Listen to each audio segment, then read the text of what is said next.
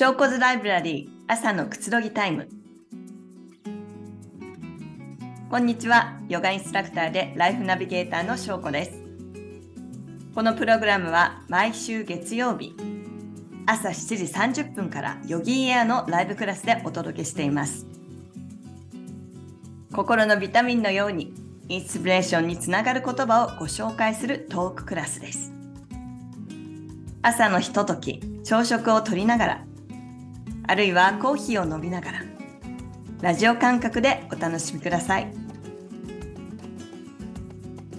ヨギーエのライブクラスで私翔子がウィークエンドのお昼と午後に3本ヨガのクラスを担当しています。毎週土曜日11時15分からウィークエンドフローヨガ。土曜日の午後1時からウィークエンドインヨガ。そして日曜日の午後3時からローリスターティブヨガです。ぜひクラスでもお待ちしています。はい、皆さん、改めましておはようございます。小骨ライブラリー朝のくつろぎタイムの時間です。もうこのね、あの、小骨ライブラリー皆さんからいろいろ、あの、コメントとかいただいてとっても嬉しいです。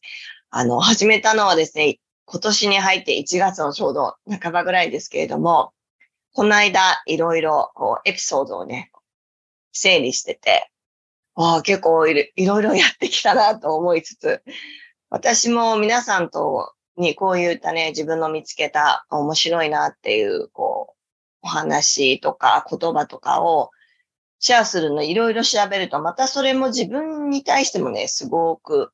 いろんな意味で知識を深め、なんか実践しようっていういいきっかけとなっているので、改めてお礼を、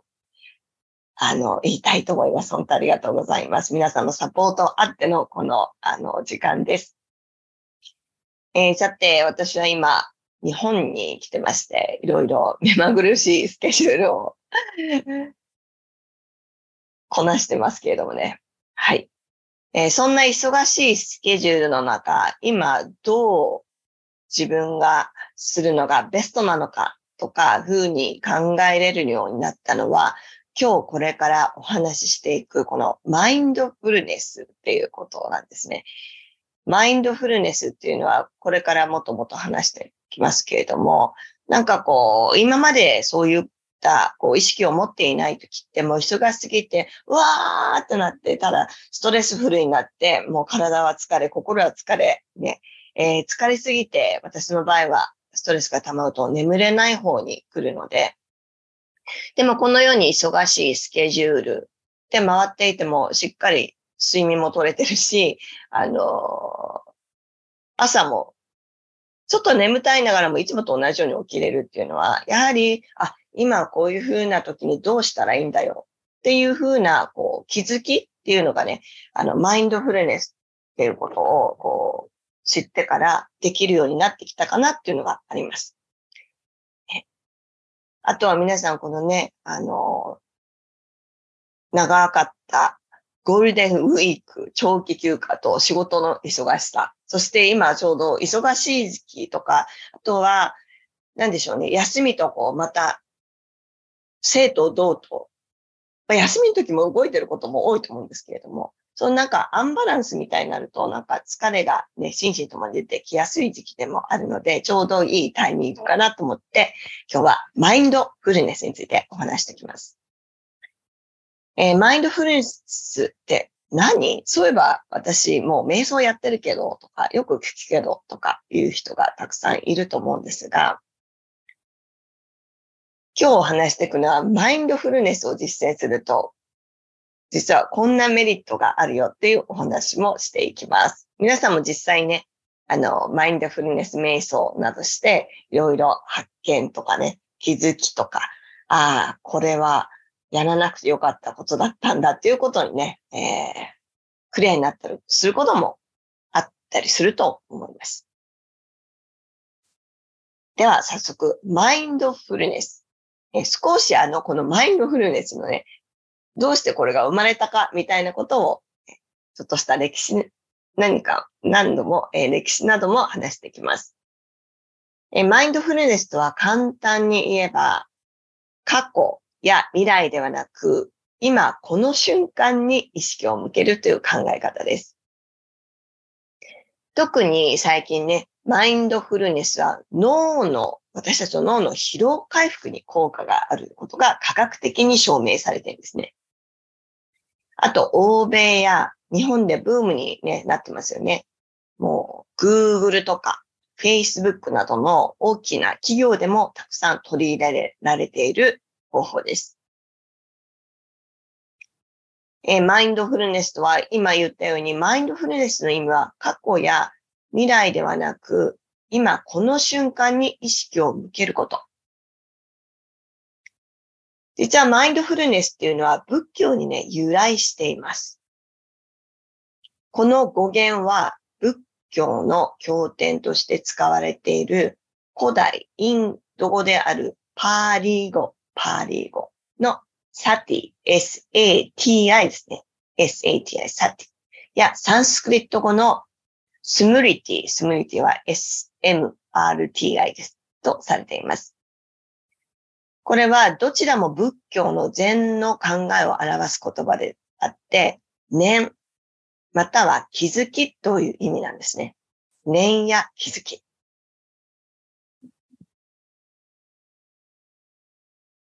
えそしてこれがマインドフルネスと英訳されて、こう世界中に広く知られるようになったということなんです。知ってましたか？ね。もともとは仏教、ね、それをこうベースとして、えー、少し現代の、現代人とか今の、何でしょうね、時の流れにとても合ってると言われた、えー、マインドフルネスです。では次にマインドフルネスのもうちょっと掘り下げて、そのマインドフルネスの始まり、マインドフルネスが普及した背景についてお話していきます。えマインドフルネスがこの世界中にたくさん普及するきっかけとなったのは、マサチューセッツ大学、この医学公明与刑事のジョン・カバットジンさん、ね、ジョン・カバットジン博士とも言われてますね。えー、名前ね、えー、マインドフルネス瞑想を医療分野に最初に、医療の分野でしょ。医療の分野に最初に取り入れたことなんですね。えー、その後、医療分野以外でも、アップルやグーグルなどの世界的大企業が社員研修の一環としてマインドフルネス瞑想を取り入れたことで知名度が一気に高まりました。私はあの、もう Mac ユーザーなので、もう昔からね、大好きですけどね、はい、いつもこの小骨ライブラリーでもたくさん魔法の名言で、スティーブ・ジョブズさんのね、名言を紹介したりしてますが、えー、この今名前が出てきたジョン・カバット・ジンさん、ね、マインドフルネスのあのグルーでもあります、えー、この方の本っていうのがいくつか出てて、もう皆さんも実際持ってる方とか、名前は聞いたことあるよっていう方もいらっしゃると思います。私が持ってるその本のいくつかの中では、一つは、瞑想はあなたが考えているものではない。ね、もう一つは、マインドフルネスストレス低減法。まあ、ジョン・カバット・ジンさんで調べれば出てくるので、もしなんか気になってる方は、あ、これ読んでみたいなっていうのをぜひ読んでみてください。このマインドフルネス瞑想が今の時代に多くの人になぜ支持されているのか。これは時代背景や企業が抱える課題が関係していると言われています。えー、このようにね、もういろいろ、まあ、ヨガもデバイスで受けられたりとかね、いろんな、こう、インターネットのショッピングとか、ね、できますよね。インターネットのこのような普及に伴って私たちが1日に触れる情報量はここ20年ほどで爆発的に増えていると言われています。実際そうですよね。まあいろいろコロナのことで外に出かける機会も少なくなった時っていうのは、ほとんど家にいてそういうネットでね、買い物したり仕事したりっていうのが本当にそのようにシフトが私たちの生き方にも変わったというのもあると思います。そしてアメリカの市場調査会社が2020年5月に行った発表によると、2020年に全世界の生成消費が予想されている。これちょっとあの、下を噛みそうな カタカナ語が続くんですけれども、デジタルデータの総量はおよそ59、59ゼダバイト。これすごい多いという意味ですね。この数値はなんと2020年には2010年の約10倍にもね、増えてる。つまり SNS などにより私たちが情報に触れる機会がたくさんたくさん増えたことから、これはね、とっても便利なんだけれども、その反面ですね、私たちの脳は常に情報に触れており、脳は休む、暇がないと言われています。ね。なので、よく、あの、クラスでも話してますが、私自身も自分に聞かせる意味で、こう、デバイスとかいろんなもうコンピューターですね、すべて。スマホとか、ちょっと、あの、リセットする、見ない時間を作るっていう時間を作るのも意識的に大切だと思います。脳のね、休息のために。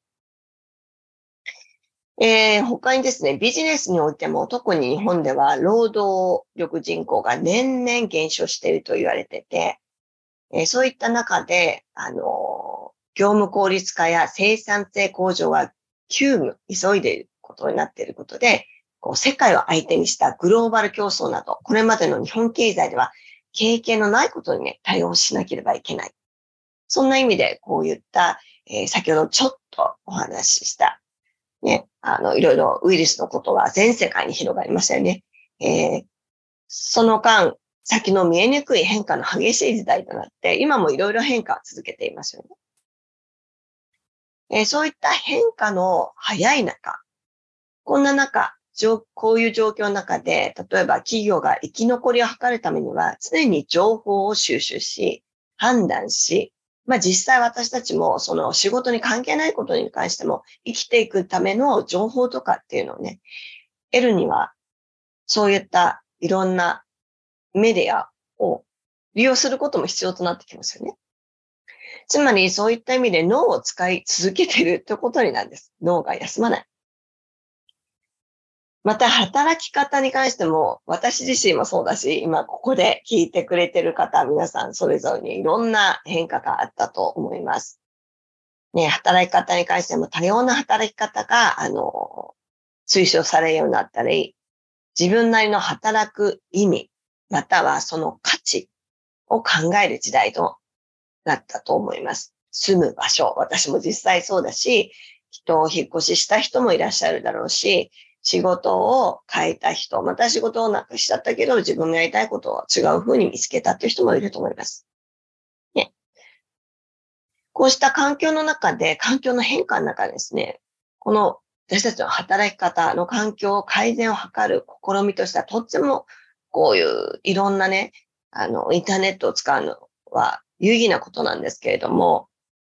その反面ですね、大きな問題が発生しているんですね。それは先ほどから何度もちょこちょこ言ってる私たちの脳の疲れ、メンタルヘルスの問題も多発していると言われています。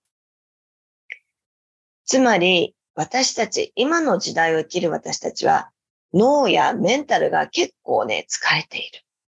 そんな状況下にあります。なので、この脳の休息法としてマインドフルネスが求められている。クローズアップされているとも言われています。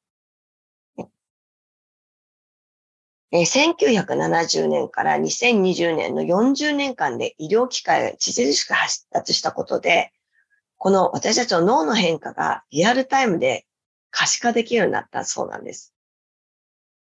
え、これはどういうことかっていうと、脳神経科学の科学者たちにより様々な研究が行われ、その結果、1970年には、わずか数件程度だったマインドフルネスに関する研究論文が、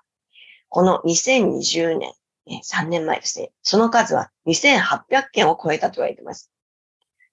このようにマインドフルネスが科学の対象になるということは再現性があるから。えー、そして1990年代頃、この脳神経科学では脳の成長は実は幼少期ではほぼ終了し、ええー、ですよね。成長してから確実に衰えていくものと考えられてたんです。1990年ぐらいまではね。しかし、脳の可視化ができるようになってから、この考え方は改善されて、適切なトレーニングをすることで、私たちの脳は何歳になっても脳は新しいネットワークを形成し、発達していくことが分かったと言われています。素晴らしいですよね。ね。その結果、現在ではマインドフルネスの実践によって、脳の疲労回復や疲れにくい脳を作れることが脳神経科学より分かってきたと言われていることです。パチパチパチパチパチ。またね、この私たちの脳を意識的に使っていない場合でも、私たちの脳は人間が活動するために必要なネットワークを維持し続け、えー、キープしているため、最新の脳科学では脳は何もしなくても、何もしなくてもですよ。疲れることが分かったと言われています。これは DMN とこう頭文字を取って DMN って言うんですけれども、何かっていうと、デフォルトモードネットワークという脳回路なんですね。この DMN、デフォデフォルトモードネットワーク。英語なのに口が回らなかったです。はい。脳の消費エネルギーの60から80%を占めてると言われてます。すごいじゃないですか。100あったら60から80%ですよ。えー、そしてですね、このマインドフルネスなどを導入した瞑想。マインドフルネス瞑想ですね。このデフォルトモードネットワーク、DMN の活動を抑制することができるという研究報告もされています。ここでまた拍手。えー、科学的には正しい私たちの脳の休めさせ方と言えるエビデンスが次々に、エビデンスっていうのはね、証拠ですね。が次々にね、集まり始め、かけてます。では次に、このマインドフルネスね、ちょっと今ね、歴史とか、ちょっと難しい数字とか、カタカナ英語とか出てきましたけれども、もっと次は分かりやすく。このマインドフルネスによって得られる代表的な効果はいくつかここからお話していきます。まず、もう皆さん実践してて、あの、こういうことがあるよっていうことも出てきてると思いますけれども、まずはですね、私もそうです。集中力が高まる。これはですね、マインドフルネス瞑想を行うことによって集中力が高まるというのは、いろんなもう、いろんなごちゃごちゃごちゃごちゃしたいらない情報や思考を捨てて、深く集中することによって、私たちの集中力がアッしていきます。それに伴って、記憶力。情報型で、ね、結構記憶力とかストレスで記憶力が結構薄れてるっていう今の世の中なんですけれども、この記憶力とスピードも高まるため、私たちの普段何か行っている、別に仕事だけではなくてもいいんですけど、まあ家事とかもそうだし、まあ何かを学ぶことだったり、仕事の作業だったり、それの集中することによって効率化が図れるようになっていると言われています。なので、やはりいろんな企業でこのマインドフルネスを取り上げられてるっていうのもね、納得いきますよね。集中力が増して効率化がある。また何度もこれをこうマインドフルネスことを意識して繰り返すことで自然と集中力が増していくようになるとも言われています。素晴らしい。そして次。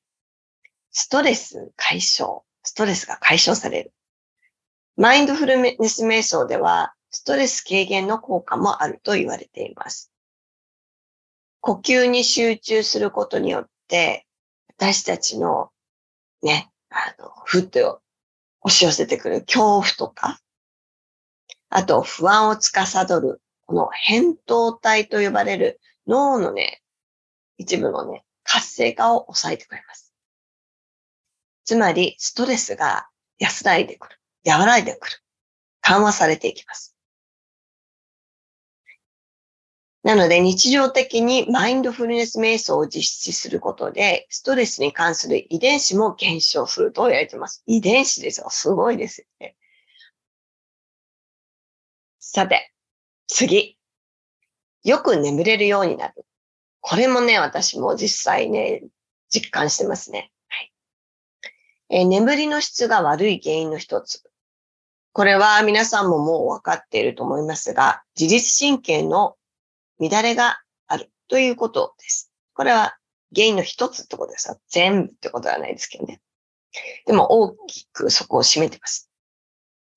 自律神経、交感神経とね、副交感神経。どちらもいいバランスだといいんですけれども、どちらかが過剰になると、やはり、例えば、副交感神経だけが優位になっちゃうと、えー、もうやる気が行なくなったり、眠くなったり、反対に交感神経だけがアクティブになりすぎると、もう眠りづらかったり、もうイライラしたり、気が上がったり、またこの交感神経、副交感神経の不安定さによって不安とか、先ほど出てきた恐怖とか、ね、いろんなことに心身にも、あの、影響を及ぼします。この自律神経の、えー、乱れが、ね、あの、眠りの悪い質、ごめんなさい、眠りの質が悪い原因の一つになってますけれども、まあ、それ以外にもね、ありますよね。えー、なので、マインドフルネス瞑想、マインドフルネスで生き方をしていくと、よく眠れるようになるとも言われています。私も本当実際そうですね。先ほども言ったように、ちょっとストレスフルになると眠りに影響するので、瞑想は本当に毎日ね、続けてます。では次、抗炎症効果。これすごいですよマインドフルネス、マインドフルネス瞑想には抗炎症効果があると言われています。不安や恐怖を感じることで交感神経が優位になって、体にも影響を及ぼすと言われてますよね。繰り返しになって、なるんですけれども、マインドネス、えー、マインドフルネス瞑想をすることによって自律神経のバランスが整い、抗炎症効果が得られるということです。すごいですね。他にはですね、これもね、あの、実際私も感じてますが、感情的な面ですね。自分を思いやることができる。素晴らしい。マインドフルネス瞑想はネガティブな思考を素直に受け止めることができる。まあこれはジャッジしないというね、メソッドの一つになりますよね。自分を思いやることができるようになります。例えば、嫌な出来事に出会って、ああ、悲しいと感じたとき、無理に感情をコントロールしようと思っても、結果的に我慢することになったり、もしくは、それを爆発したりっていうことになったりしますよね。だけれども、このマインドフルネス瞑想をすることで、どのような感情でも素直に受け止められます。つまり、例えば、悲しいことがネガティブで悪いとか、えー、怒っている自分はダメだ。あとは、ネガティブな子意識を持っている自分自分は良くないとか、そんなね、いろんな、例えば、どちらかというと、まあ、完全にネガティブなのは、ネガティブイコール悪いというふうに判断してる。実はそれはそのままただあるがままです。あ、私は怒っている。その後に理由付けをしないとか、あの、自己批判しないとか罪悪感持たないということですね。でも、自己批判はすることがあります。あります。私もあります。罪悪感も持つことがあります。でも、ここでマインドフルネスはどこが違うかっていうと、あ、罪悪感をしている自分、それだけです。責めた自分、それだけ、ね、責めた自分がイコール悪い。ね。答えをそこに出すんだけど、ただその事実だけを、こう、なんでしょうね。認めていく。それが自分を思いやる気持ちが出てきます。まあこれが、えー、だいぶ前のエピソードになりますけれども、自己需要とか自己肯定感にもつながってきますね。つまり自分をケアしようと考えられるようになります。または意識するようになります。他には、ビジネスで役立つ効果っていうのはもちろん先ほど言ったんですけれども、あの、集中力が増すことによって、パフォーマンス、仕事のパフォーマンスが上がって、あとは、いつもなんか人の意見とかで上司に聞いたり、同僚に聞いたり、また普段の生活でもなんか自分で決めれない。だけれども自分の意思がぐっと意思決定力がね、高まったりっていうこともあります。あとは先ほどね、いろいろ、あの、感情的な身体的なことも少し言いましたけれども、他にはですね、身体的な健康に役立つ効果。これは、例えば、めまいとか背中の痛みとか慢性的な健康問題とかが解消されたり、あとは、免疫力がね、これね、高まります。本当に高まります。あとは精神的なことね。あと、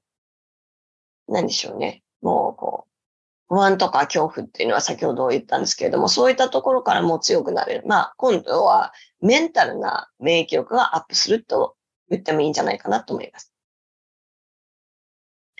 では、ここでですね、皆さんいろんな場所にいると思うんですけれども、マインドフルネス呼吸法をやっていきましょう。あの、歩きながらでもいいし、電車に乗ってる人、聞いてる人も。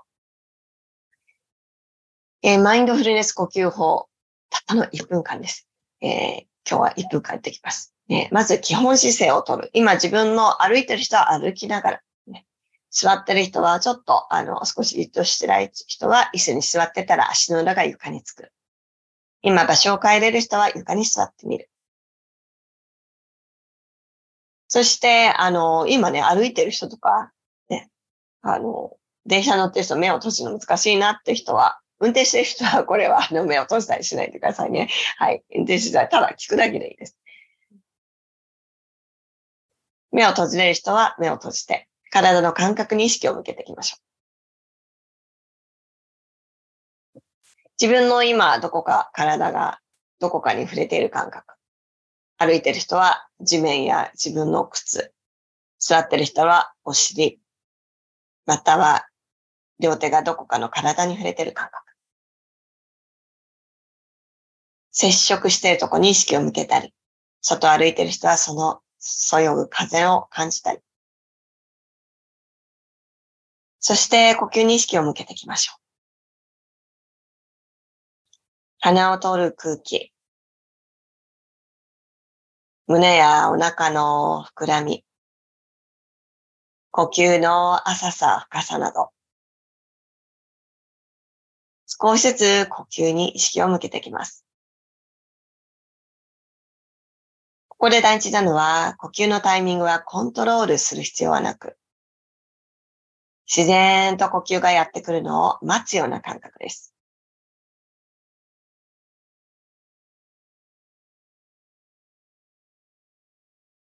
もし何か雑念が浮かんだら、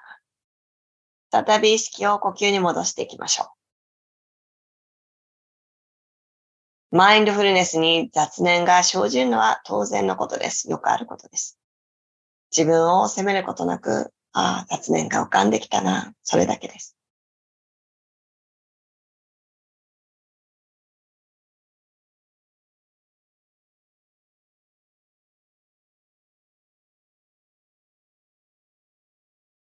ゆっくりとまた呼吸に意識を戻しながら、目を閉じて出したまぶたを開いて、外側の今のこの現実の世界にまた意識を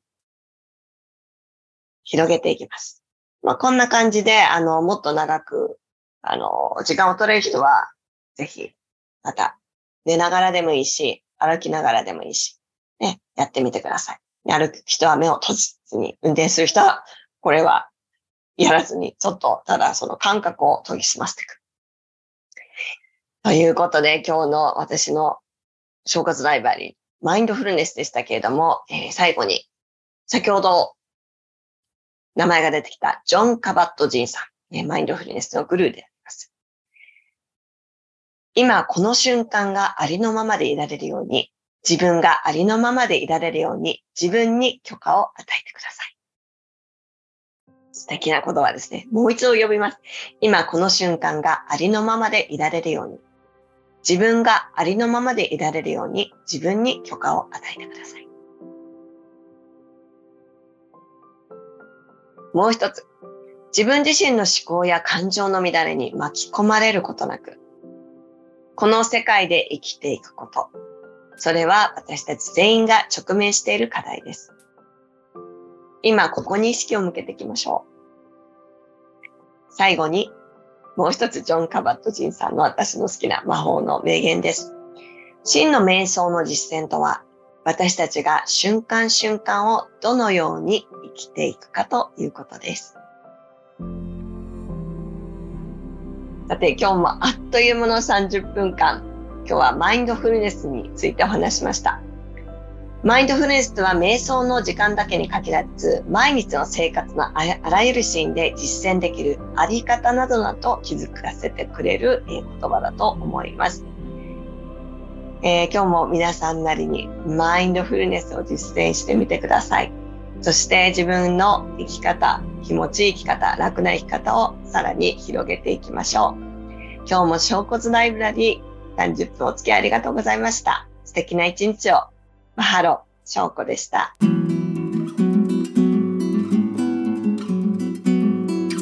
翔子ズライブラリー朝のくつろぎタイム。このプログラムはヨガインストラクターでライフナビゲーターの翔子が心のビタミンのようにインスピレーションにつながる言葉をご紹介するトーククラスです。毎週月曜日朝7時30分からヨギーエアのライブクラスでお届けしています。ヨギーエアのライブクラスでは70種類以上のクラスのほか季節ごとにテーマクラスも開催しています。またビデオクラスではライブクラスのアーカイブや取り下ろしのオリジナルプログラムを毎週追加しています。さらにライフスタイルを磨くための多彩なワークショップや専門性を追求したトレーニングコースもご用意しています幅広い選択肢の中からご自身に合ったコンテンツをお楽しみください